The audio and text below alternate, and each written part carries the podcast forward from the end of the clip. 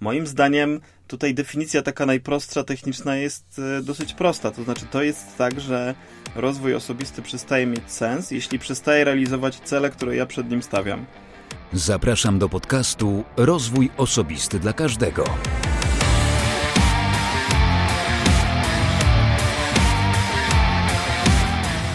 Cześć, ja nazywam się Wojciech Struzik, a Ty właśnie będziesz słuchał 73. odcinka podcastu Rozwój Osobisty dla Każdego, który nagrywam dla wszystkich zainteresowanych świadomym i efektywnym rozwojem osobistym.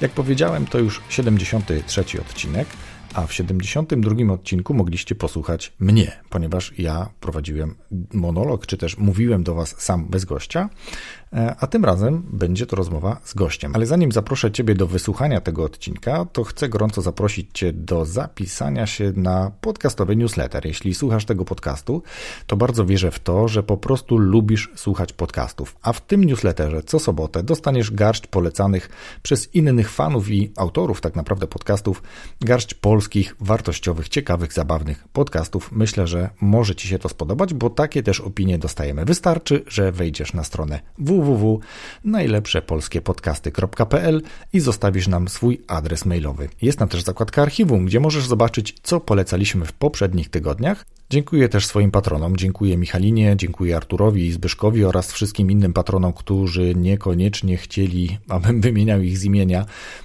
mogą taką opcję też wybrać.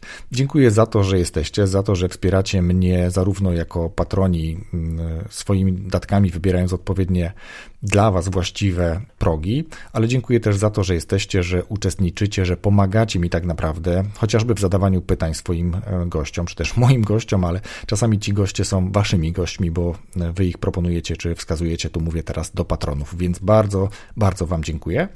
A teraz zaproszę na odcinek i rozmowę z gościem. Moim gościem był Rafał Żak. Z Rafałem umawiam się już od dłuższego czasu, ale tak to już bywa, że ludzie zajęci nie zawsze pasują do siebie, jeśli chodzi o własne kalendarze. Ale dzięki temu, że pracujemy teraz trochę bardziej zdalnie, to ta możliwość rozmowy zdalnej jest i taką właśnie możliwość z Rafałem mieliśmy, porozmawialiśmy sobie. A o czym rozmawialiśmy? No, Rafał jest gościem, który ma naprawdę dużą wiedzę w zakresie rozwoju osobistego. Wielokrotnie mówi nie tylko o rozwoju osobistym, ale o nauce, o edukacji i to mówi bardzo ciekawie, w żartobliwy nieraz sposób, z dużym dystansem do siebie i do świata. Ma też taką tendencję do obalania mitów, czy też mówienia o tym, jak to jest faktycznie. Możecie sobie filmy z jego udziałem znaleźć na YouTubie. Rafał Żak był gościem na Appendixie między innymi, czy też na kongresie kadry. Te wystąpienia są bardzo ciekawe, zachęcam. Jest też gościem, czy też ja pamiętam, bo bardzo podobał mi się odcinek pod tytułem Mit Rozwoju Osobistego w podcaście SWPS. To też jest do znalezienia w każdej aplikacji, w której słuchacie podcastów. No i o niczym innym nie mogłem z Rafałem rozmawiać, jak właśnie o rozwoju osobistym, o dobrych praktykach, o książkach sobie chwilę porozmawialiśmy, o rzeczach, które dał nam rozwój osobisty, jak nam pomógł i co zrobić, żeby rozwój osobisty był sexy, więc jeśli jesteś ciekawy, jak ta rozmowa wyszła, to właśnie do niej teraz Cię gorąco namawiam. Uwaga, uwaga i wiadomość z ostatniej chwili. Znowu słuchacze podcastu Rozwój Osobisty dla Każdego mają okazję otrzymać w prezencie od gościa książki. Tym razem będą to książki od gościa, od Rafała Żaka, ale żeby dowiedzieć się, co zrobić, żeby taką książkę otrzymać, odrobina cierpliwości, na samym końcu podcastu usłyszycie szczegóły. Wszystkiego dobrego, miłego słuchania. Cześć, jestem Rafał Żak, zajmuję się rozwojem ludzi i organizacji, a najczęściej robię to w kilku rolach. Po pierwsze jestem trenerem, czyli pracuję z małymi grupami. Po drugie jestem mówcą, czyli pojawiam się na konferencjach i wtedy zajmuję czas większej ilości osób. Po trzecie piszę książki dotyczące rozwoju kompetencji. To są chyba takie role, w których najczęściej się odnajduję zawodowo. Świetnie, to bardzo mi to pasuje, bo rozwój osobisty, jak wiesz, jest motywem przewodnim tego podcastu, więc będę chciał z Tobą o tym porozmawiać. Tym bardziej, że znam większość, może część Twoich wystąpień z tych większych imprez. Ale powiedz mi jeszcze, co jest Twoją pasją albo jakie masz pasje? Kiedyś usłyszałem takie zdanie, że pasja to jest miejsce, w którym się wydaje pieniądze, a nie się je zarabia. Więc ja jestem daleki od takiego patrzenia, że znajdź pracę, którą kochasz, nie będziesz musiał przepracować ani dnia w życiu. No i gdybyśmy się posłużyli tym kryterium, to znaczy wydawania pieniędzy, to największą pasją na przestrzeni ostatnich 2 lat moją jest triatlon, bo na to wydałem pieniędzy najwięcej. Myślałem, że powiesz tatuaże. Nie, tatuaże rozkładają się bardziej w czasie, w sensie ja tatuaże kolekcjonuję od dłuższego czasu, nie wiem od ilu lat w sumie, nie zastanawiałem się nad tym dawno, natomiast ja w triatlon wpadłem, drugi rok to robię i triatlon jest taką dyscypliną, która na starcie wymaga inwestycji, one potem z każdym rokiem są mniejsze, tak myślę, bo już te podstawowe rzeczy się ma, ale no, gdybym miał to policzyć, to można to nazwać pasją, a jest też taka rzecz, którą robię pozazawodowo, najwięcej czasu mi zajmuje oprócz rzeczy zawodowych w moim życiu, więc absolutnie pasja. I masz w tym fan, jak się domyślam. Tak, ja mam w tym fan. Ostatnio zastanawiałem się nad tym, jak to się dzieje, że na przykład pandemia, zamknięcie w domu, w zasadzie postawienie pod znakiem zapytania sezonu triatlonowego, to znaczy sezonu w takim rozumieniu startów, nic mi nie robi, w sensie nie wpływa na moją motywację. No i właśnie odkryłem, że ja generalnie bardzo słabo reaguję na taką motywację osiągnięć pod tytułem meta, pod tytułem medal, czy tam osiągnięcie czegoś, raczej po prostu mam radość i taką satysfakcję z tych rzeczy, które trzeba robić po drodze i tu myślę, że to bardzo pomaga w takich rzeczach jak triatlon, które są wytrzymałościowe, a też generalnie w pracy to też pomaga, nie myślenie o celu, bardziej o robocie. Mhm. A co było przed triatlonem? Jak gospodarowałeś swoim czasem wtedy?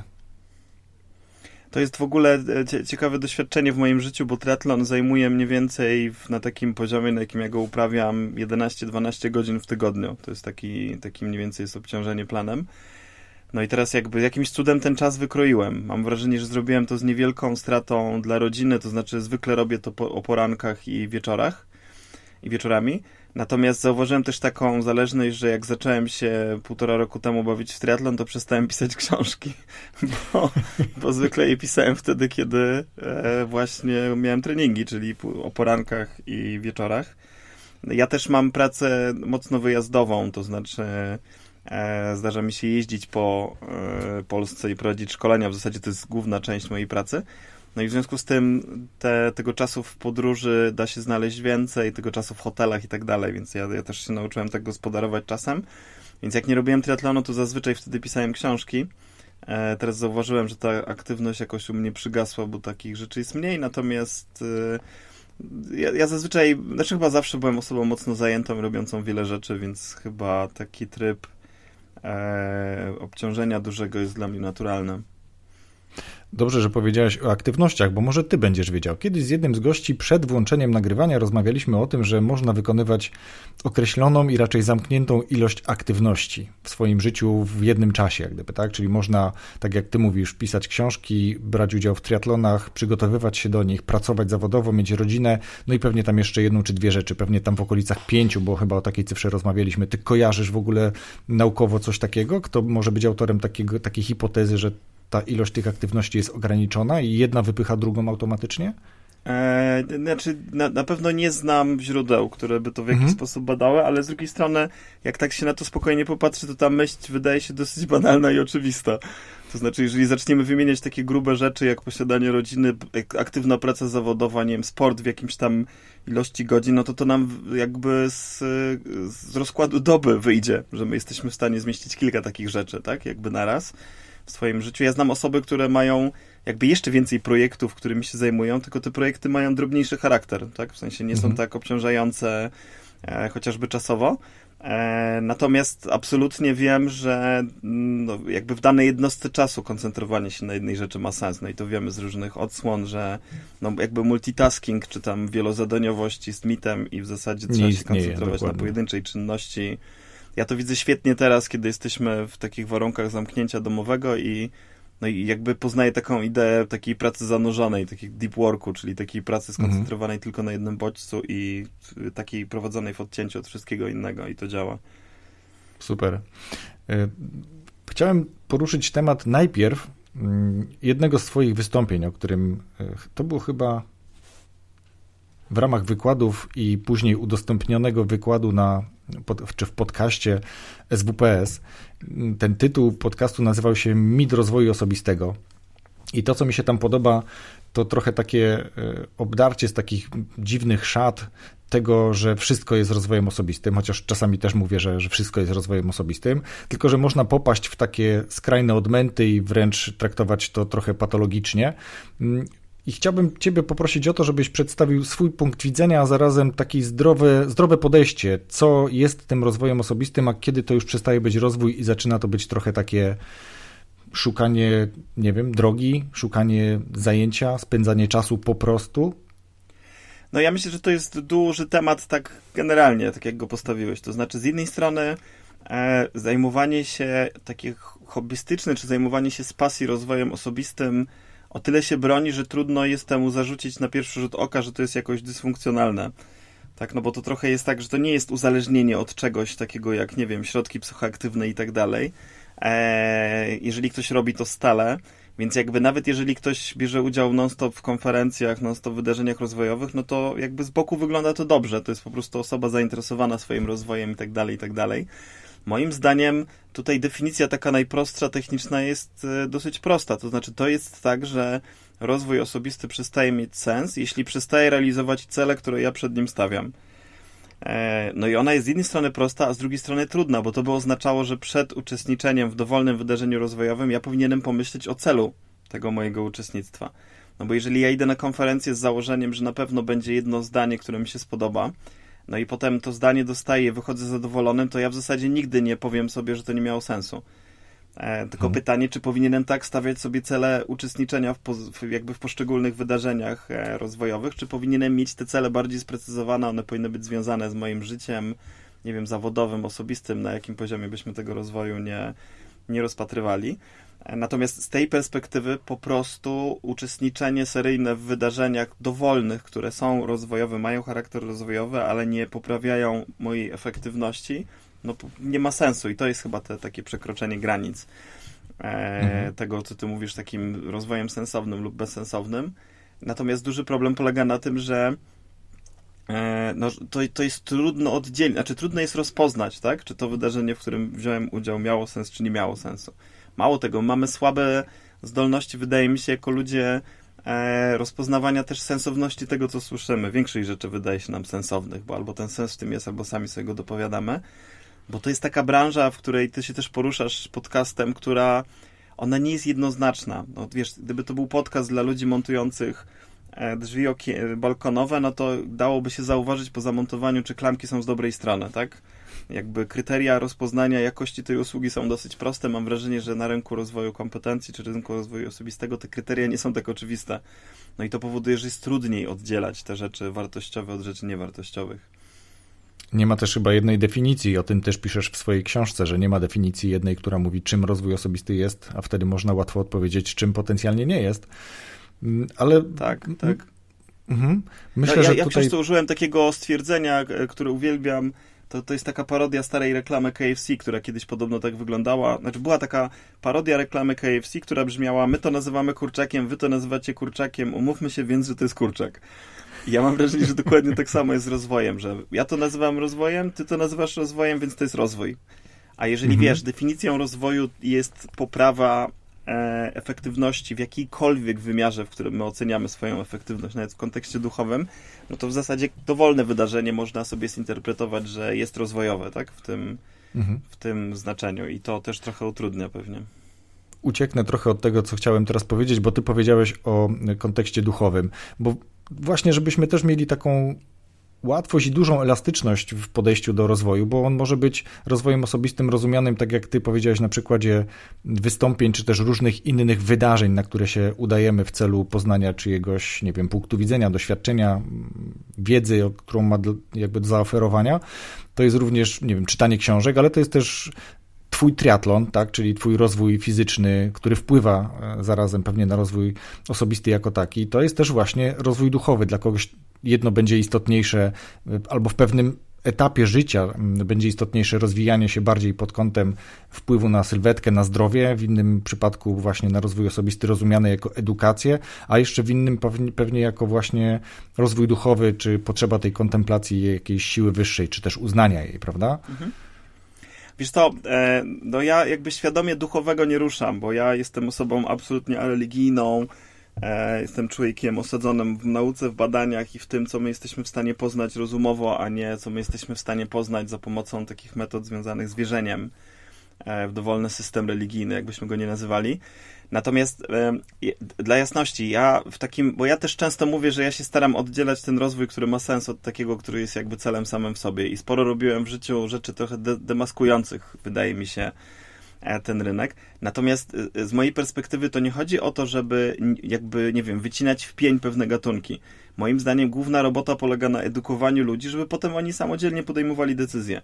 To znaczy, jeżeli ktoś wybiera wydarzenie konferencyjne, które jest całodniową serią spotkań z mówcami motywacyjnymi, załóżmy, i idzie tam z założeniem, że to jest jakby jak koncert Madonny, w sensie, że to jest jakby rozrywka bardziej, że zapamięta dwie myśli, a na koncercie też Madonna powie coś dobrego, wartościowego między utworami, albo nawet w utworach, to dla mnie wszystko jest Dla mnie problemem jest, jeżeli te osoby, które sprzedają podobne wydarzenia, akurat teraz się chwaliłem, jak chciałem jakichś motywacyjnych, opowiadają, że to jest tak, że przyjdziesz i zmienisz swoje życie o 360 stopni, że, nie wiem, przyjdziesz posłuchać o sprzedaży i staniesz się lepszym sprzedawcą w rozumieniu rozwoju umiejętności, co jest trudne do osiągnięcia na sali, mówiąc do ludzi, tak? A nie metodami jakimiś treningowymi. Natomiast to, że ktoś ostatecznie wybiera wydarzenie, którego ja nie rozumiem w rozumieniu, nie wiem, jakieś szamańskie rytuały i dzięki temu przeżywa swoją duchowość głębiej, no to jest indywidualny wybór jednostki. Mnie tylko chodzi o poszerzanie kryteriów, którą ta jednostka podejmuje decyzję. Wydaje mi się, że to jest bardziej wartościowe niż tam atakowanie jakichś wybranych twórców koncepcji. Powiedziałeś o rozwoju na przykładzie uczestnictwa w wydarzeniach. I to jest chyba takie w ostatnim czasie najczęściej jako główne narzędzie rozwojowe traktowane. Nie wiem dlaczego, ale takie mam wrażenie. I kolejnym, pewnie nawet drugim w kolejności, to czytanie różnych książek, między innymi takich, które ty piszesz, których ty jesteś autorem. Ale w kontekście już samych książek bardzo dużo się też mówi o tym, że warto z tej książki wynotować jakieś ciekawe rzeczy, po to, żeby je właśnie wdrożyć w swoje życie, żeby one dały jakąś wartość, bo głównie po to czytamy, chyba że to jest rozrywka stricte.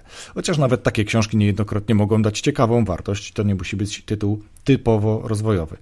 I teraz pytanie, czy notatki faktycznie dają więcej w twoim odczuciu, czy na przykład to, że ta książka została po prostu przeczytana, czy przesłuchana, jakaś myśl została w głowie, czy to też jakby daje jakąś wartość, czy ta wartość po prostu jest większa, jeśli to zanotujesz, powiesz komuś, no bo też o tym się mówi, że uczenie jest najlepszą metodą uczenia siebie, tak? Czyli uczenie innych jest najlepszą metodą uczenia samego siebie.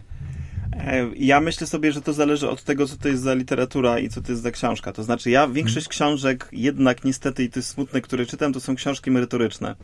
No i teraz dla mnie nie notowanie sobie rzeczy i nie zaznaczanie sobie różnych miejsc w tej książce byłoby marnowaniem czytania tej książki, bo ja mam potem, takie poczucie, które też pewnie ci czasami towarzyszy, że ja to pamiętam, tylko nie wiem skąd, tak? W sensie a potem po latach nagle muszę odnaleźć te źródła, ja po prostu tracę jeszcze raz czas na to, więc ja mam notatki, ja jestem z tych, którzy po książkach kreślą, zaznaczają, w ogóle nie mają dla nich szacunku w takim rozumieniu przedmiotu fizycznego, więc absolutnie po tym kreślę. Bardzo często z książek od razu mam notatki porobione, w sensie ja mam dużo takich plików z notatkami, które zbierają myśli z danych książek.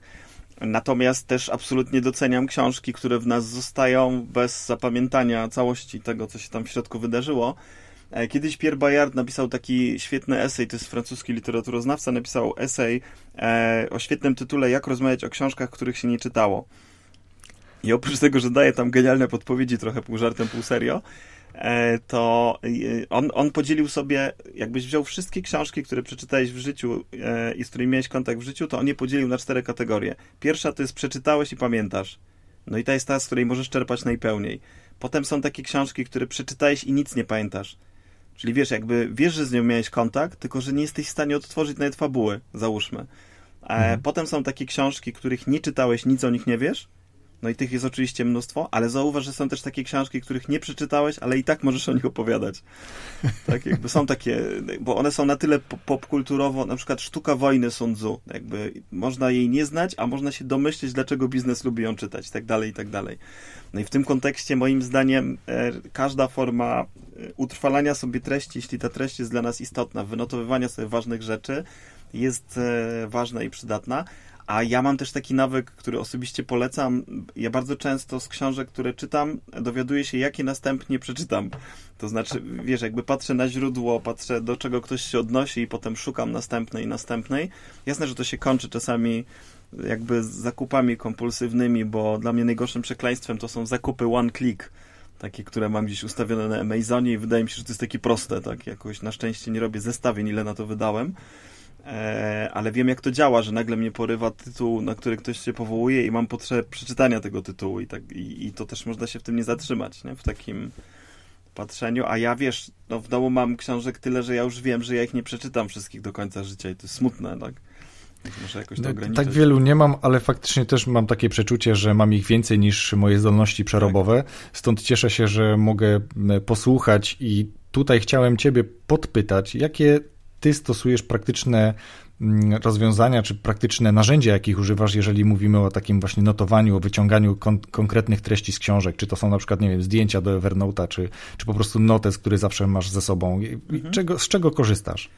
Ja mam tak, że... Znaczy po pierwsze to jest... Dla mnie pierwsza robota do wykonania to jest odrzucanie i akceptowanie niektórych tytułów. Ja mam żelazną zasadę, że odrzucam tytuły ze złotymi literami i tytuły zaczynające się od jak. Tak, mam wrażenie, że to jest zwykle... Jak zjednać sobie ludzi i zyskać przyjaciół. Dla mnie to jest zawsze objaw jakby literatury popularno-naukowej, znaczy popularno-naukowej nie, ale takiej self-helpowej, takiej tam pomocowej, jakbyśmy jej nie nazywali.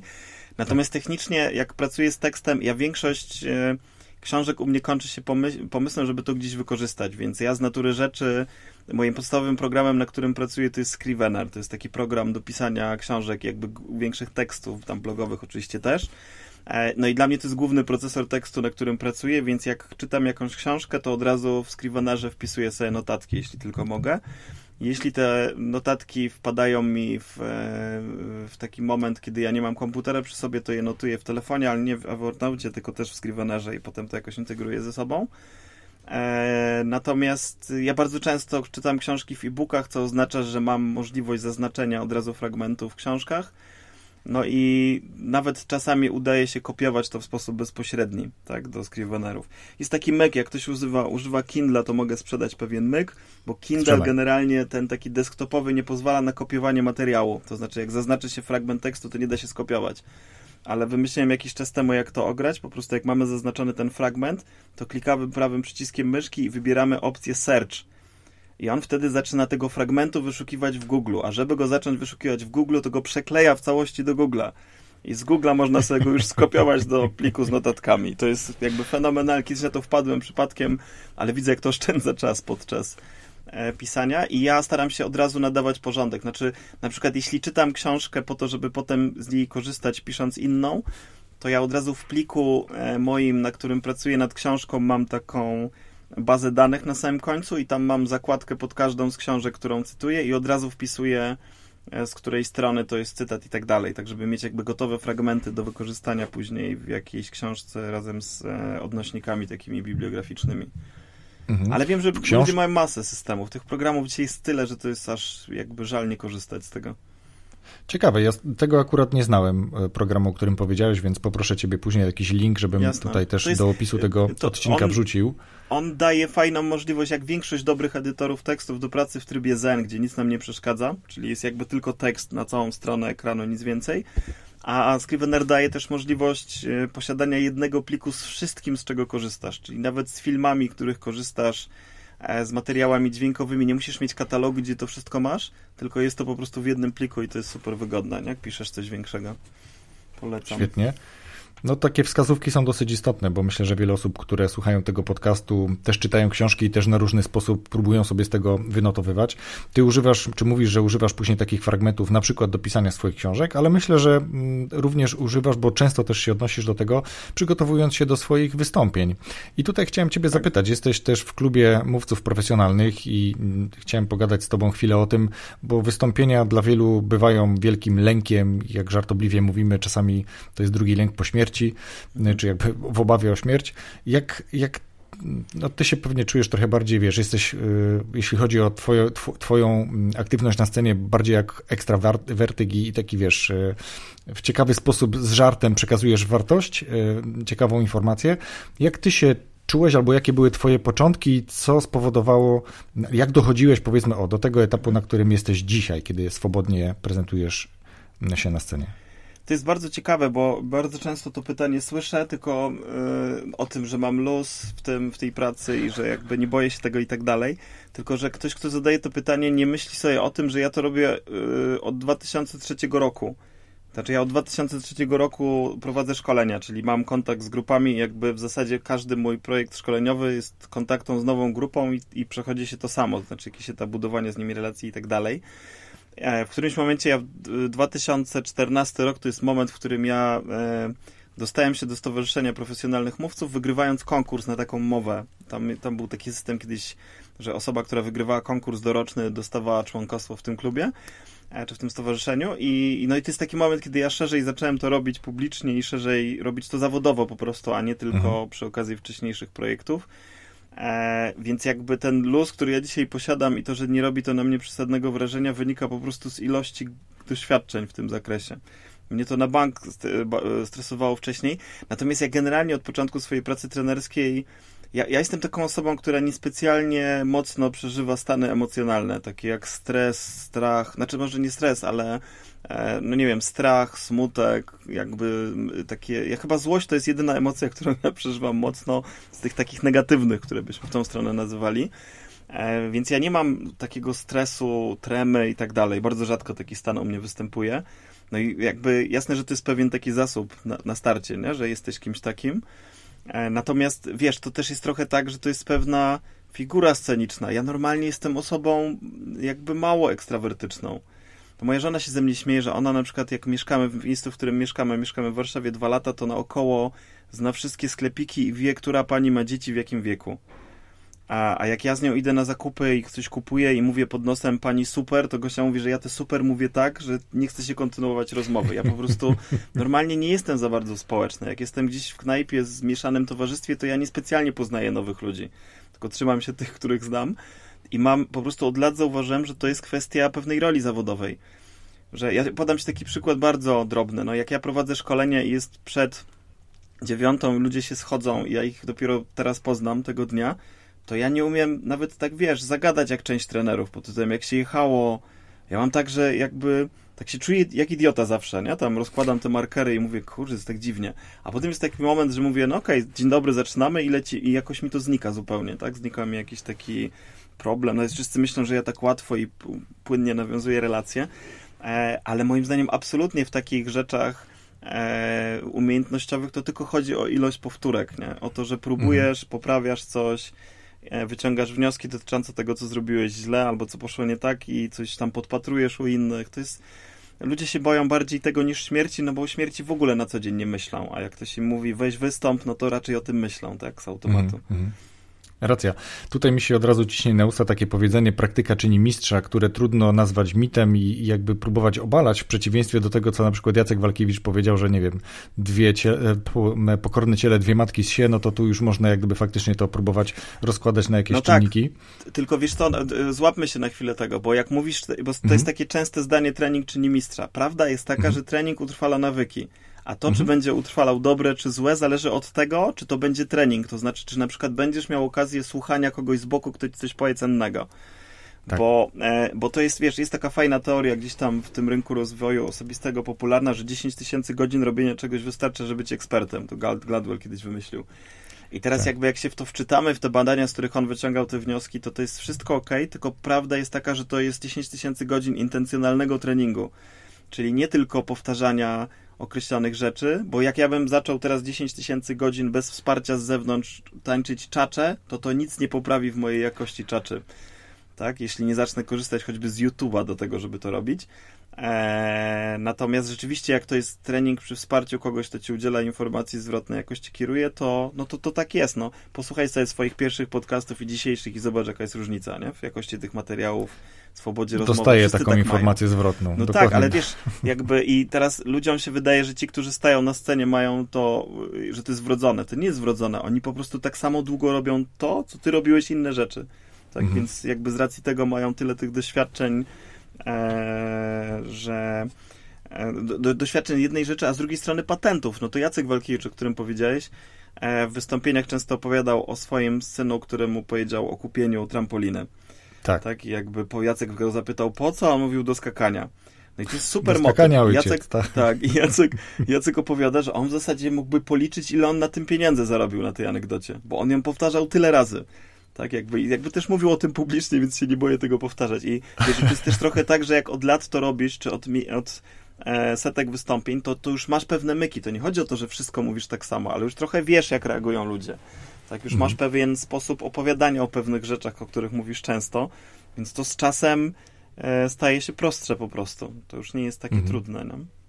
Zgadza się. No i w tym kontekście praktyka czyni mistrza, czyli jakby ta dobra praktyka, tak? No bo można równie dobrze super, nie wiem, żeby powiedzieć coś negatywnego, wypalać papierosy, nie wiem, no nic mi innego nie przychodzi do głowy, powiedzmy, i też być w tym mistrzem, tylko pytanie, czy to jest akurat dobre i czy to jest to, co chcą robić w większości ludzie, nie? Dobra, wiesz co, tutaj myślę, że teraz to będzie taki fajny moment, żebym zadał ci pytanie od patrona, bo tutaj mamy wśród patronów osoby, które też trochę ciebie oglądają i jakby czerpią z tego, co ty robisz. No i pytanie dotyczy czegoś, o czym za chwilę też chciałbym z tobą porozmawiać i niech to będzie trochę wstęp do tego. Uruchomiłeś na dniach temu, że tak powiem, swój kanał, notabene chyba drugi kanał na YouTubie. I tu jest pytanie, które mówi, czemu wybrałeś to medium do przekazywania swojej sugestii innym i po czym poznasz, że kanał odniósł sukces? Dlaczego wybrałem to medium? Ponieważ wszystkie inne, w których się udzielałem zawodowo, w zasadzie mam zagospodarowane. To znaczy w tej roli trenera, mówcy i autora książek no już się odnalazłem, nie mam takiej potrzeby rozbudowywania tego bardziej.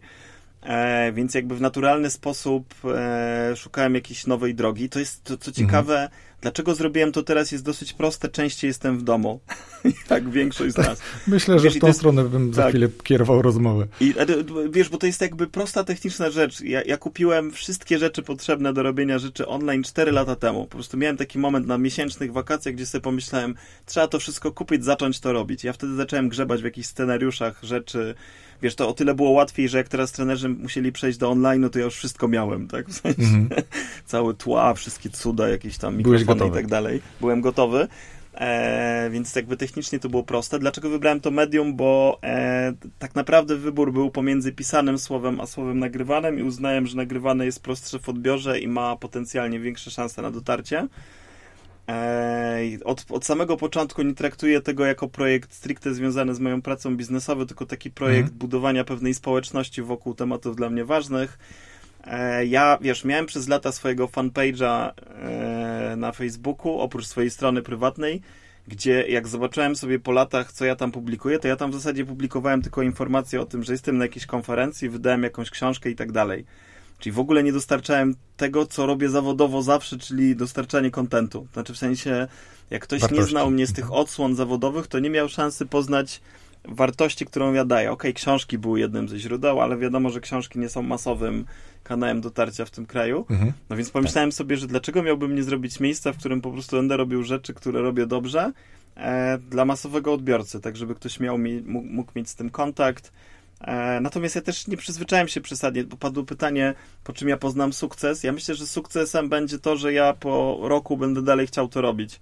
Ja nie mam takich, rzadko mam w swojej pracy takie wskaźniki pod tytułem ileś tam, nie wiem, subskrypcji, czy ileś osób, które będzie to odświetlać, albo jakieś tam konwersje do jakichś lejków sprzedażowych. Ja większość rzeczy robię dlatego, że sprawiają mi przyjemność i tak samo chcę podejść do tego kanału. Jak to chwyci i się rozwinie, no to będę się tym bawił dłużej, jak nie, to pewnie z czasem powiem, że to nie była moja droga i przestanę, tak? Ja się trochę uśmiecham pod nosem, bo ty wystartowałeś teraz z nowym kanałem. Mówię nowym, dlatego że poprzedni miałeś chyba głównie do tych swoich wystąpień, w których miałeś udział, brałeś udział w Appendixie i w paru innych miejscach, a teraz taki dedykowany właśnie do dzielenia się przygotowanym materiałem, zresztą zrobiłeś fajną zapowiedź i ty dzisiaj bodajże miałeś 130 subskrybentów po 2 dniach bez jakiejś wielkiej akcji promocyjnej. Myślę, że to też o czymś mówi, jesteś rozpoznawalny w środowisku, masz umiejętność mówienia, dzielenia się i tego się przyjemnie słucha. Nie jest to sztywna, smutna, gadająca głowa, tylko po prostu jest tam przy okazji kupę uśmiechu i masz też duży dystans. Ten dystans to chociażby po tym twoim wystąpieniu, gdzie używasz swoich tatuaży mówiąc o rozwoju osobistym, więc to jest w ogóle genialne dla mnie. Ja też sobie pomyślałem, właśnie dzisiaj powiedzieć o 133 subskrybentach. Dzisiaj usłyszałem wcześniej, odsłuchując jakiś materiał na temat tego, jak się robi kanał na YouTubie, że do 5000 w zasadzie powinno się to ukrywać. Tak, ja sobie pomyślałem, że jakby to byłoby zupełnie nie moje, gdybym ja to teraz zaczął kryć, tak, że jakby ilu mam tych osób i zaczął reagować zgodnie z tym, bo ja też mam takie wrażenie, że chciałbym to robić w taki sposób, żeby to było przedłużeniem mnie, takim jakby merytorycznym i tak dalej. Wiesz, ja przez lata miałem takie śmieszne momenty, w których rozmawiałem z kimś z jakichś agencji reklamowych, takich zajmujących się social mediami, a propos współpracy, bo ja zawsze miałem takie poczucie, że ja to robię kulawo, w sensie wrzucę czasami jakiegoś posta, czasami robię rzecz merytoryczną, a potem na swój post, znaczy swoją tablicę wrzucam posty o serialu Ostatni Taniec, o MBA i tak dalej. Wiesz, i miałem takie zawsze trudne momenty tych rozmów, kiedy agencje mnie pytały, ile ja pieniędzy rocznie wydaję na marketing. I ja się pytałem, ale mam wliczać na przykład przejazdy na konferencje, na których występuję za darmo? Oni mówią, że nie, mam nie wliczać. Ja mówię, no to nic nie wydaję. Tak, w sensie ja nigdy nie miałem budżetów marketingowych. Ja mam taką zasadę od lat, że jakby przykładaj się do każdej roboty, którą robisz, rób ją dobrze i czekaj. No i wiesz, to nie jest uniwersalna strategia, u mnie zadziałała, więc ja też niespecjalnie mogę komuś doradzać, jak budować swoją pozycję na rynku rozwoju kompetencji, ale u mnie to zadziałało. Łatwo mi to mówić, bo mówię to z perspektywy 18 lat doświadczeń, czy 17. Więc ja też nie chciałbym nagle, wiesz, z tego YouTube'a swojego i z tego kanału teraz, wiesz, robić takiego... no nie wiem, działać wokół innych zasad, nie? W sensie być taki profesjonalny tam, no nie, to będę sobą pewnie. Czasami będę robił coś lepiej, gorzej i tyle. To musisz mieć dużą cierpliwość, bo tak mówią, że tu trzeba się trochę bardziej uzbroić w cierpliwość, no ale ty już jakby zrobiłeś sobie tak zwany background, takie przygotowanie poprzez właśnie tą swoją praktykę, poprzez te liczne swoje wystąpienia i całkiem fajne i udane. No i tu chciałem ciebie trochę też tak zapytać, co zrobić, jak uważasz, żeby ten rozwój osobisty trochę odczarować, żeby on był trochę bardziej sexy, żeby on był trochę bardziej taki, żeby ludzie, którzy uczestniczą w nim i o nim mówią, nie byli tylko smutasami, nie byli tylko ludźmi odbieranymi przez niektórych jako nawiedzeni, jako ci, którzy ci właśnie mówią, że tam stoi Ferrari, tylko musisz coś tam zrobić i ono już jest twoje i tak dalej, takie voodoo czary. Żeby to było coś takiego, żeby ludziom się chciało po prostu w tym uczestniczyć. Tak? Żeby to nie skończyło, no trochę już kończy, tak jak się mówi trochę o coachingu, też jesteś coachem, więc ten coaching już jest mocno wyświechtany przez wiele osób i środowisk, rozwój osobisty podobnie, a w tym tygodniu nagrywałem odcinek o Agile'u i też rozmawialiśmy chwilę, że jak tak dalej pójdzie, bo Agile pojawił się w telewizji śniadaniowej, więc to też już idzie w tą stronę, że Agile za chwilę może być traktowany jak coaching i rozwój osobisty. Więc wracając do mojego pytania, co zrobić, jak uważasz, żeby ten rozwój osobisty był trochę bardziej sexy? Mnie się wydaje, że to jest kwestia takiej organicznej roboty polegającej na dostarczaniu wartościowych treści, bo... No okej, można się było przez jakiś czas koncentrować na tym, żeby uderzać w rzeczy mało wartościowe na tym rynku. No i takich głosów było dużo, takich tekstów mówiących, że temu nie ufajcie, to jest słaba koncepcja i tak dalej, i tak dalej. Ale wydaje mi się, że to byłoby łatwo wpaść w taki mechanizm, że zajmuje się tylko uderzaniem w coś bez proponowania rzeczy w zamian. A ja mam wrażenie, że w zakresie takiej budowania efektywności ludzi, którzy pracują zawodowo, robią różne rzeczy, my mamy od groma sprawdzonych koncepcji, które udowodniły swoją efektywność, no tylko, że czasami nie doczekały się dobrych metod promocji, w sensie jakby dobrego sposobu opowiadania o nich. I wiesz, i moim zdaniem też jak ja patrzę na to z perspektywy wielu lat, to po pierwsze ja bardzo długo tego nie widziałem, bo moim naturalnym źródłem pracy są klienci korporacyjni, którzy zazwyczaj po pierwsze lepiej się znali na wybieraniu oferty rozwojowej, po drugie nie wybierali ofert dziwnych. Jak zacząłem pisać pierwszą książkę o rozwoju osobistym, to zobaczyłem, ile jest ofert kosmicznych na tym rynku. Ile jest takich, wiesz, jak wejdzie się na grupę facebookową Rozwój Osobisty Ogłoszenia, to się chyba nazywa, no to jest tak, że jak przejrzysz sobie 10 propozycji wydarzeń, to 8 z nich jest szamańskich, tak jakby upraszczając szamańskich, chociaż no jakby szamańskich, czyli wierzeniowych, a nie jakichś tam evidence-based. Więc mnie się wydaje, że to chodzi o ilość dostarczanej dobrej jakości na tym rynku, a coraz częściej takie rzeczy się dzieją, że nie wiem, Sławek Jarmusz z Mirkiem Talasiewiczem piszą książkę Alfabet mitów menadżerskich i ona jest o tym, o czym menadżerowie błądzą i jak mają robić, żeby nie błądzili.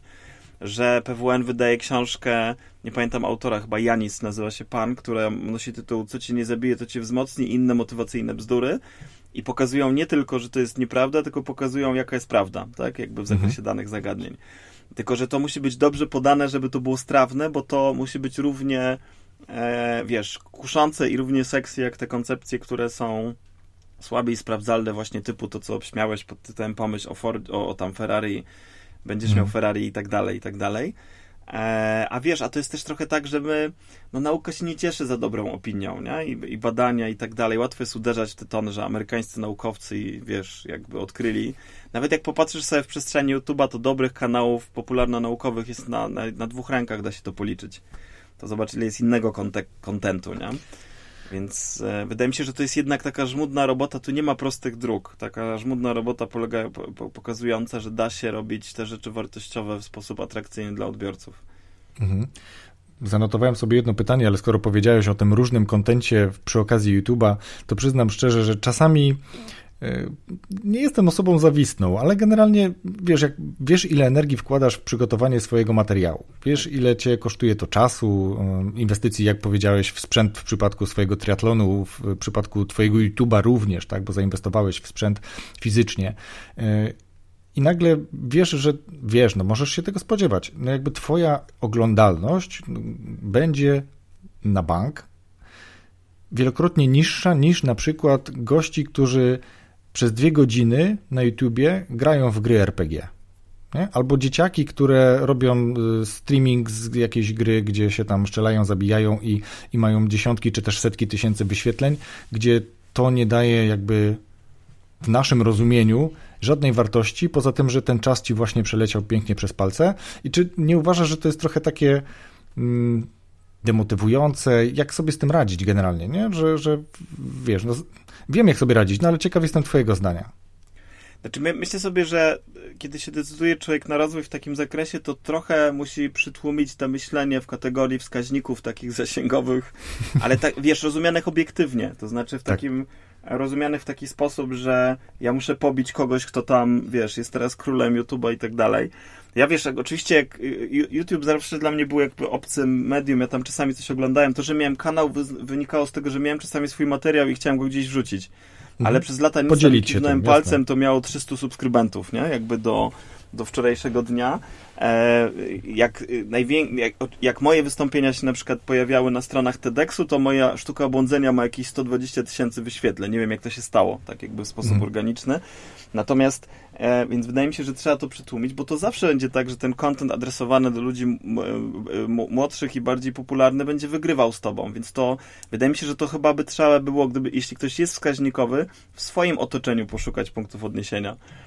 Bo jak ja sobie przejrzałem popularno-naukowe blogi, YouTube'owe kanały, no to okej, są takie, które mają jak Syfan 960 tysięcy subskrybentów, no i to jest trochę tak, że jak ja sobie myślę, że ja mam 130, to mogę sobie powiedzieć, stare jakieś 55 lat to będzie trwało.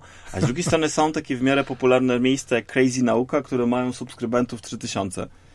No i nagle sobie myślisz, po pierwsze to jest smutne, że taki kanał ma tak niewiele osób, które go śledzi, a po drugie sobie, jak już jesteś wskaźnikowy, to sobie możesz pomyśleć, no dobra, o 3000 to ja się mogę pobić. Więc mnie się i tak wydaje w ostatecznym rozrachunku, że to jest pytanie, czy ty to lubisz robić, czy ty to traktujesz jako pasję i robisz to po godzinach, nagrywając w garderobie, tak jak ja, albo w łóżku piętrowym, córki. Tak jak ty, o ile dobrze widzę materiał, pod łóżkiem piętrowym. Czy traktujesz to zawodowo i wtedy zupełnie inaczej myślisz sobie o tym biznesie, robisz innego rodzaju materiały, inwestujesz w płatne formy reklamy po to, żeby budować społeczność, jakoś to ci się przekłada na konwersję. Ja w ostatecznym rozrachunku, ja napisałem parę książek, ale ja nie mam teraz, ja nie sprzedaję tym niczego. Tak? Więc to jest kwestia robienia rzeczy, które kto z nas nie chciał być radiowcem w dzieciństwie, nie? Oglądaliśmy się filmu, więc jest to jakoś kuszące, a też jest tak, że wydaje mi się, że to też jest tak, że jednak robiąc to przez jakiś czas, to otrzymujemy takie nieregularne, pozytywne wzmocnienia od ludzi, nie? O których wiemy, że działają, bo jest część osób, która to docenia w 100% i wtedy to oni są tym kryterium, a nie ci popularni najbardziej. Ja też mam tak, że jak oglądam sobie, kto ma najwięcej wyświetleń na YouTubie i widzę, że to jest materiał o tym, że kilka osób siedzi w domu i ze sobą gada i to jest tyle, to sobie myślę, to byłoby proste. Ja też zdałem sobie sprawę, jak zacząłem się bawić ten kanał, że ja teraz rozumiem, dlaczego młode dzieciaki na pytanie, kim chcesz zostać, odpowiadają youtuberem. Bo mnie się ten YouTube taki w wersji przekręcanej kojarzył z jakimiś pato-streamerami i innymi cudami, tak? Jakby ten absolutnie negatywnymi. A te materiały są pozytywne. To jest po prostu grupa młodych ludzi, jeździ wypożyczonymi furami, robią sobie numery, skaczą do basenu, 1 milion osób to ogląda.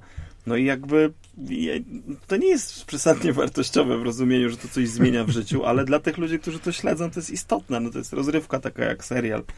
I inne formy, które my mieliśmy, nie? Może chociaż wywoła uśmiech po prostu, nie? Tak. Wywoła chociaż uśmiech i to już jest jakby wartość dodatnia. Tak, ja też wiem, że to jest takie, no jesteśmy starsi, więc czegoś nie rozumiemy. Moim zdaniem, gdyby te kanały były dostępne w naszych czasach młodości, to byśmy robili to samo. No tylko, że ja się już nie załapię na zamknięcie w kilka osób w domu i skakanie do basenu. Tak? Jakby, bo to już nikt nie uwierzy w taki kanał 40-latków, tak? Którzy to będą robić. Dokładnie. Poza tym, wiesz, to jest też kwestia, myślę... tytułów chociażby takich filmów, które są na YouTubie. Nawet na przykładzie tego, co ty masz w tym swoim poprzednim kanale, gdzie chyba najwięcej wyświetleń ma tam to wystąpienie o najlepsza mowa sprzedażowa, czy jakaś tam biznesowa, chyba tam z 5 lat temu, tam ponad 8 000 osób to zobaczyło. Więc to jakby to jest to, co ty powiedziałeś wcześniej. Czas. Cierpliwość. No. To sobie spokojnie gdzieś tam będzie krążyło. Internet działa w ten sposób, że fajne, ciekawe lub śmieszne treści rozchodzą się wiralowo i w ten sposób ludzie się o tobie dowiadują. Ja się dowiedziałem tak naprawdę dopiero po wystąpieniu twoim, którego przesłuchałem na SWPS-ie o tym micie rozwoju osobistego i mówię, kurczę, szukam dalej, nie? Bo to mi się akurat spodobało, dotarłeś do mnie w sposób ciekawy i zabawny, przedstawiłeś rozwój osobisty, który mnie osobiście interesuje i o ile mogę to robić pokracznie, no to robię na tyle, na ile potrafię i dzielę się tym z innymi. A teraz chciałem ciebie zapytać jeszcze o to, bo mówisz od 18 mniej więcej lat, 17-18 lat zajmujesz się prowadzeniem warsztatów, szkoleń, występujesz publicznie, dzielisz się swoim doświadczeniem i wiedzą. A gdybyś tak na przestrzeni tych lat mógł powiedzieć, co tobie to osobiście dało, jakie tobie wartości, czy też jakie nawyki na przykład wypracowałeś dzięki temu, które pomagają ci dzisiaj? No, jedną z tych rzeczy to jest rzecz, o której już powiedzieliśmy, czyli łatwość utrzymywania powierzchownych relacji. Znaczy w sensie, wiesz, łatwość odnajdywania się w nowych grupach. Widzę, że to jest taka rzecz, która potem mocno ułatwia, nie wiem, jakieś urzędy, gdzieś tam pojawienie się w takim gronie, gdzie trzeba parę zdań powiedzieć, ja nie mam z tym problemu. Kontakt z tak wielką ilością osób przez ten czas pozwolił mi zgromadzić też niesamowite ilości rzeczy, które dla mnie są przydatne. Tak jak wiesz, jakieś porcje wiedzy, narzędzie skądś wynoszone, które ja potem sobie adaptuję w swoim własnym życiu, a poznałem je dzięki temu, że ktoś mi o nich opowiedział. Ja myślę sobie też, że to jest praca, która pozwoliła mi nie zanudzić się czymś, bo to jest trochę tak, że nawet jak robisz to samo, to nawet jeżeli to jest projekt, załóżmy, szkoleniowy, który zakłada 32 grupy w tej samej firmie, to te grupy są różne. Załóżmy, ja mówię przy jakichś dużych rzeczach. Też pozwala to, ja myślę, że dało mi to taką możliwość zostania w formie. To znaczy, no to jest jednak praca wymagająca wysiłku intelektualnego, czyli cały czas głową trzeba pracować, doczytywać coś, szukać jakichś materiałów i to jest fajne z takiego punktu widzenia unikania rutyny. A też wiesz, to no, prawda jest taka, że to jest zawód, który jest dobrze wynagradzany na tle innych prac. Myślę, że w Polsce czasem, moim zdaniem, w sposób nieuprawniony, czy też niesłuszny. No bo jak myślę sobie o tym teraz, że to jest jakby absolutnie nieporównywalne z zarobkami tych, którzy ratują teraz jakby ludzi chorych i tak dalej, to to jest dziwne. Więc jakby wiesz, z takiej perspektywy życiowej to mi też pozwoliło na taką organizację czasu, że ja jestem w stanie sobie wykroić długą przerwę. Tak, byłem w stanie sobie dwukrotnie w życiu zrobić miesięczną przerwę i nie robić nic wtedy, nie? Wyjechać i tak dalej. I to by było niemożliwe pewnie, albo byłoby to dużo trudniejsze w innej rzeczywistości zawodowej. A wiesz, a to jest też trochę tak, że to jest praca, która... Znaczy praca trenerska chyba najbardziej, bo chociaż mówca też. To jest praca, która absolutnie zaspokaja potrzebę informacji zwrotnej na temat swojej pracy. Bo to jest trochę tak, że kończysz wystąpienie i dostajesz to na bieżąco. Jak kończysz szkolenie, dostajesz informację zwrotną. No i teraz ja to robię 18 lat, co oznacza, że dawałem radę robić to dobrze. Tak, to jest taki prosty wskaźnik. Co oznacza, że naprawdę często mam okazję słyszeć o mojej pracy pozytywne zdanie. I to jest super wzmacniające. Bo wiesz, że to jest trochę, wiesz jak to ludziom czasami doskwiera w środowisku zawodowym, gdzie nie dostają stałej informacji na temat jakości swojej pracy. I w zasadzie nie wiedzą, czy są dobrzy, czy są niedobrzy. Tak, tu ta informacja powierzchowna pojawia się często, więc absolutnie zaspokaja taką twoją potrzebę próżności w tym, nie? Mhm. Jeśli robisz to dobrze. Próżności. No bo to tak jest, jakby też jak ktoś pracuje w tych zawodach, to często się mówi, że jest takie pytanie o mówcach, czy scena zmieści jego ego. Tak? W sensie, że zmieści samego, ale czy zmieści ego, nie? Więc to może być w taki sposób postrzegane, ale to na pewno tak jest, że no skoro taka potrzeba, nie wiem, bycia osobą ważną dla kogoś jest dla ciebie istotna, no to jest praca, która to zaspokaja, nie? Czy pozwala zaspokoić. Ja też pytając o to, miałem na myśli, czy na przykład masz taki zestaw narzędzi, albo że połączyłeś sobie nawyki, albo jest taki klub 555, który zrzesza bardzo dużą ilość ludzi i powoduje, że oni wstają o 5:00 i dzień dla nich jest dłuższy, są bardziej efektywni, bez względu na to, czy są sowami, czy są skowronkami, to jakby uczestniczą w tym i wierzą w to, więc o taki zestaw narzędzi jakby bardziej też chciałem zapytać, gdyby słuchacze wiedzieli, okej, dobra, no to rozwój osobisty daje mi to i tamto, na przykład, tak, mogę dla siebie zachować jakieś takie konkretne rozwiązania. No to ja mam, wiesz, to teraz bym musiał przejrzeć wszystkie rzeczy przez lata i zobaczyć, które z nich wdrożyłem w życie. Na pierwszy rzut oka przychodzi mi do głowy kilka rzeczy. Po pierwsze, ja mam tak z pracą, że robię jedną rzecz na raz. To jest jakby nawyk tych wszystkich materiałów dotyczących zarządzania swoimi zadaniami w czasie. Nie rozpraszam się, robię jedną rzecz, potem robię następną. Po drugie, z racji tego, że pracuję głównie głową, to oszczędzam głowę. To znaczy, na przykład mam tak, że w godzinach popołudniowych, wieczornych w zasadzie nie da się do mnie dobić messengerem czy jakimś takim informacją SMS-ową. W zasadzie tylko telefona odbieram, tak? Pozostałe źródła kontaktu są odcięte, bo się odcinam od tych bodźców. Ja też w świadomy sposób ograniczam sobie kontakt z mediami w ogóle, jak już i mediami społecznościowymi w szczególności. Telewizora nie ma od jakiegoś czasu i to też jest taki nawyk odcinania się od ilości bodźców, które trzeba przetworzyć. No i to trochę męczy, tak? W sensie mamy jakoś tam zmęczenie poznawcze.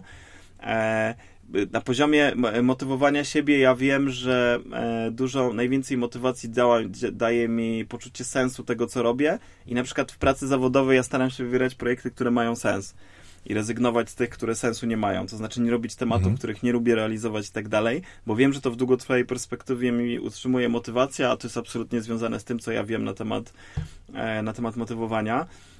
Na poziomie zarządzania sobą w czasie wiem, i od lat się trzymam zasady, że jak zadanie trwa krócej niż 2 minuty, to się go nie planuje, tylko wykonuje od razu, tak? To co wiemy tam z Getting Things Done, Davida Allena i tak dalej, i tak dalej. Więc wiesz, takich obszarów pewnie jest mnóstwo. Ja też myślę sobie, że ja czasami coś robię, nie zauważając, że to robię. To jest tak, jak ja kiedyś po bardzo długich kontaktach zawodowych, realizacji projektów w firmach produkcyjnych zacząłem przenosić nawyki produkcyjne, czyli takie nawyki porządkowania miejsca pracy, tak? Takie nawyki porządkowania linowe, czyli te wszystkie historie typu 5S na biurku i w tej przestrzeni takiej fizycznej, tak? Wokół siebie i tak dalej, czyli trzymanie pod ręką tych rzeczy, które są potrzebne, tych, które nie są.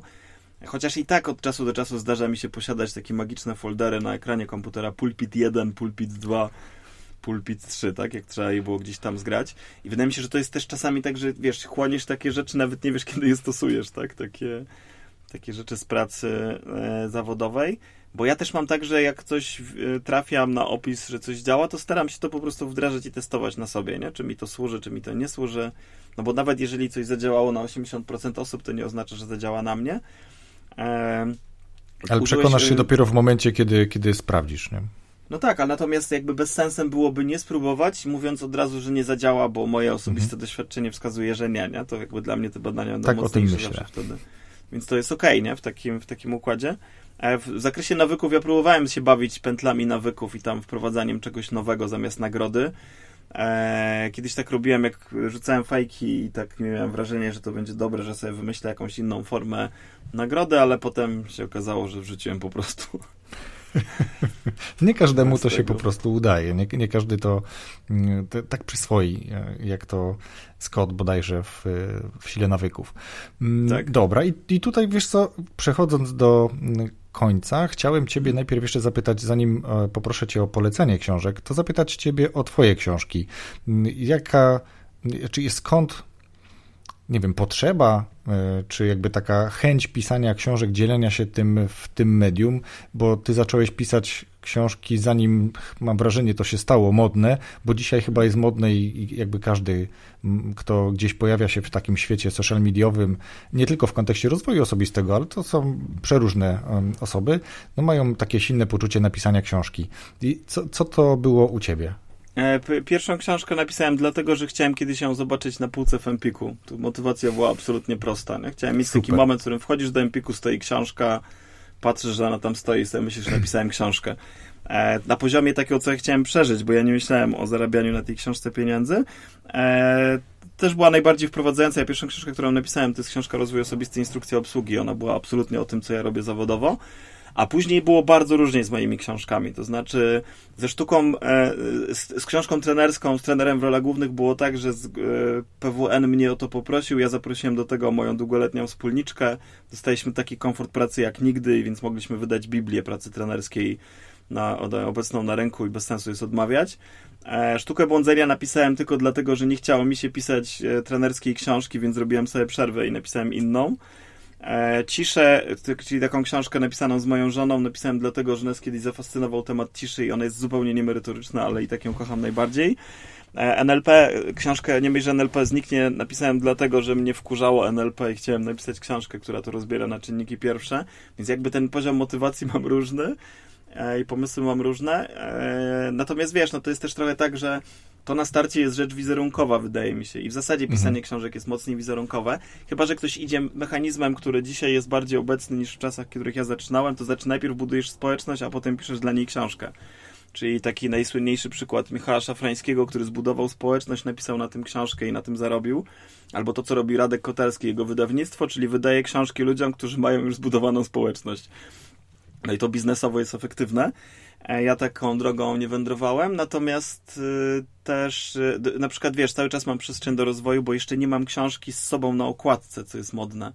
Tak zauważyłem, że to w zakresie rozwoju osobistego jest popularne, żeby mieć taką książkę z zamyślonym sobą w jakiejś formie. Ja jeszcze takiej nie mam, więc czekam, aż ją napiszę. A wiesz, plików z otwartych, których zacząłem grzebać, mam z kilkanaście, więc muszę to pokończyć kiedyś. No to... Jest co robić generalnie. Jest co robić. W takim razie twoje książki na pewno też znajdą się gdzieś w opisie tego podcastu. Gdyby ktoś chciał, to wszystkie je masz przecież też na swojej stronie. No ale teraz poproszę ciebie o to, żebyś polecił takie książki, które w twoim odczuciu albo tobie najwięcej dały, największe wrażenie na tobie wywarły, albo masz po prostu takie, są najświeższe na przykład, tak? Nie wiem, mówiłeś o Getting Things Done, mówiłeś o takiej pracy w skupieniu, od razu mi się kojarzy praca głęboka, więc jakie to są książki, które ty byś akurat teraz polecił? Jakbym miał, oczywiście gdybyś miał tworzyć listę bestsellerów z całego swojego życia, to trwałoby to długo. Rzeczy, to które skupmy się na 5 może. Na 5. Nie, 5 to tak jak, to się da. To bez problemu. Automatu. Po pierwsze, to poleciłbym 2 książki z zakresu błędów w myśleniu, podejmowania decyzji trochę bardziej efektywnie i tak dalej. To będzie Pułapki myślenia Daniela Kahnemana. Trudniejsza i łatwiejsza w przyjęciu Potęga irracjonalności Dana Ariely'ego. To by były takie z tego obszaru tego, jak robić, żeby myśleć bardziej efektywnie, tak? Jeżeli ktoś myślałby o książce w takim kontekście zastosowań biznesowych, różnych koncepcji rozwoju kompetencji, no to coś, co już mówiłem, czyli alfabet mitów menedżerskich Jarmurza i Witkowskiego, który jest absolutnym kompendium wadliwych koncepcji i pokazuje, jakimi koncepcjami należałoby to jakby zastąpić. No i to mielibyśmy 3. W zakresie rzecz, która ostatnio mnie powaliła zupełnie, to jest książka Wszyscy kłamią. Seth Dawidowic, nie pamiętam drugiej części nazwisko, czyli książka o tym, jak można prowadzić badania na temat zachowań ludzi z wykorzystaniem danych, które daje nam wyszukiwarka Google, to, co ludzie wpisują w Pornhubie i podobnych źródłach, tak? Co pokazuje... Tak. Wiesz, to Pornhub jest... teraz był jakby takim portalem, który jest jako wzorcowy, jeśli chodzi o kwestie prowadzenia marketingu. No tak, zareagowali na pandemię. Wiesz, jakby ja mam z Pornhubem problem taki, że dla mnie to jest głęboko nieetyczny biznes i nie chciałbym go wspierać na żadne sposoby możliwe. Natomiast jak się patrzy na tą książkę Wszyscy kłamią, to ona pokazuje, że nie jesteś w stanie uzyskać takich wyników badań, na przykład sondażowych, jak te dane, które ludzie wpisują w internet, w wyszukiwarce, bo nikt się nie przyzna w żadnych badaniach do tego, co wpisuje w wyszukiwarkę, tak, na takich serwisach, więc to też pokazuje, że badawczo mamy absolutnie potężny obszar gdzieś tam sobie do zdiagnozowania i jakbym miał, została mi jedna, to gdybym miał tą jedną polecić, gdybym miał powiedzieć, jak powinno się pisać o koncepcjach, które są efektywne w sposób absolutnie wzorcowy, to byłaby książka Richarda Weissmana 59 sekund, gdzie Weissman zakłada, że to format tiktokowy dzisiaj, nie? Weissman zakłada, że dałoby się w 60 sekund powiedzieć komuś coś wartościowego, co na dodatek jest opisane w sposób tak atrakcyjny, jak te poradniki pod tytułem Uwierz w Porsche, to wtedy fale twojego głowy się dopasują do fal wszechświata i dostaniesz Porsche. Odnośnie 59 sekund, ale to jest też, myślę, kiedyś przy okazji analizowania rozmów telefonicznych, czy też wyciągów w którejś tam filmie dawno, dawno temu, okazuje się, a później tam badania też zresztą mówiły o tym, że najbardziej wartościowe informacje, nawet te miłe informacje, zawiera się w kilka, maksymalnie kilkanaście sekund, więc wszystkie te minuty, które idą później, to jest po prostu marnowanie czasu. Tak można było wtedy to zinterpretować. Ale to rzeczywiście, wiesz, to tak jest, bo jak TikTok się pojawił, to wszyscy mówili, że to jest taka dziwna forma minutowa i nagle się okazuje, że da się tam robić treści edukacyjne, że są takie próby. Jest coraz więcej tego tak naprawdę, bo ja też z czystej ciekawości wszedłem na ten profil, wrzuciłem nawet tam chyba 3 wierszyki, takie łamańce językowe, bo w ramach drugiego podcastu uczę się czytać, żeby dobrze mówić. I tutaj, i tam jest tego naprawdę sporo i no, lektorów jest dużo, osób, które już zaczynają tak pokazywać dobre praktyki zarządzania, jakieś tam, no przeróżne, naprawdę przechodzą dorośli do TikToka, no. Dzieci to się jest tak, że ta ekipa, która jest tam teraz, będzie się starzała, że albo znajdą nowe źródło, tak, albo zaczną szukać treści bardziej profesjonalnych. Wrócą do nas. Dokładnie. To i tak wszystko na końcu się załamie, wrócimy do czytania książek. Będzie wielki blackout i będziemy kruszyć kamienie. Słuchaj, Rafał, bardzo dziękuję Ci za tą rozmowę, za polecenie książki, ale jakbyś na koniec jeszcze zostawił słuchaczom jakiś namiar na siebie. Powiedziałeś już, kiedy Ci nie przeszkadzać. Myślę, że każdy to gdzieś zanotował z tyłu głowy, ale w jaki sposób się z Tobą skontaktować tak, żeby to było efektywne, gdyby ktoś chciał na przykład zaprosić Ciebie do zrobienia, nie wiem, warsztatu albo pogadać z Tobą, zaprosić na przykład do innego podcastu jeszcze, zanim swój uruchomisz. No najłatwiej jest pisać maile na adres kontakt@rafalzak.com. Adres mam .com. Często się śmieją ludzie, że międzynarodowe tylko dlatego, że PL był zajęty przez człowieka, który tworzy muzykę filmową, więc jakby ktoś chciał w tym obszarze, to proszę pisać na PL, tak? Jakby, ale rzeczywiście mój adres to .com. Ja też jestem w tych wszystkich Facebookach, LinkedInach, łatwy do znalezienia i na, jakby reaguję na zaczepki dosyć pozytywnie, więc zapraszam do kontaktu. Oczywiście polecam też kanał, który w poniedziałek ruszy merytorycznie. W poniedziałek, czyli 11 maja, nie wiem, kiedy ta rozmowa się pokaże, czyli Teraz wiesz, to taka dosyć prosta nazwa, tak, oddająca sens tego, co tam się będzie działo. Rozwój osobisty dla każdego.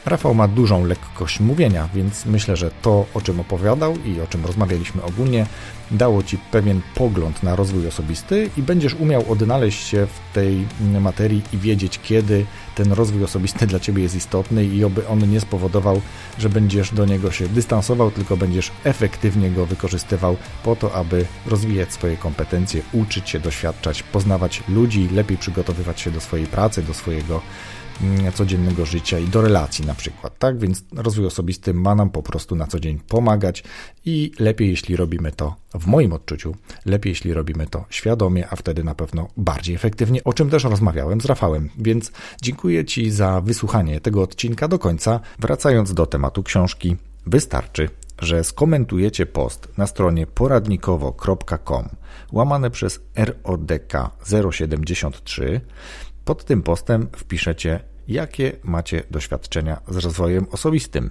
Może jakieś ciekawe szkolenia, może jakieś ciekawe doświadczenia innego rodzaju, ale związane z rozwojem osobistym. Możecie się powołać na to, o czym opowiada mój gość w tym odcinku podcastu. Najciekawsze komentarze wybierzemy z Rafałem 1 czerwca, a zatem macie czas do ostatniego dnia maja na umieszczanie komentarzy we wskazanym wcześniej miejscu. Powodzenia, kreatywności, udanej zabawy, a zwycięzcom już teraz z góry gratuluję.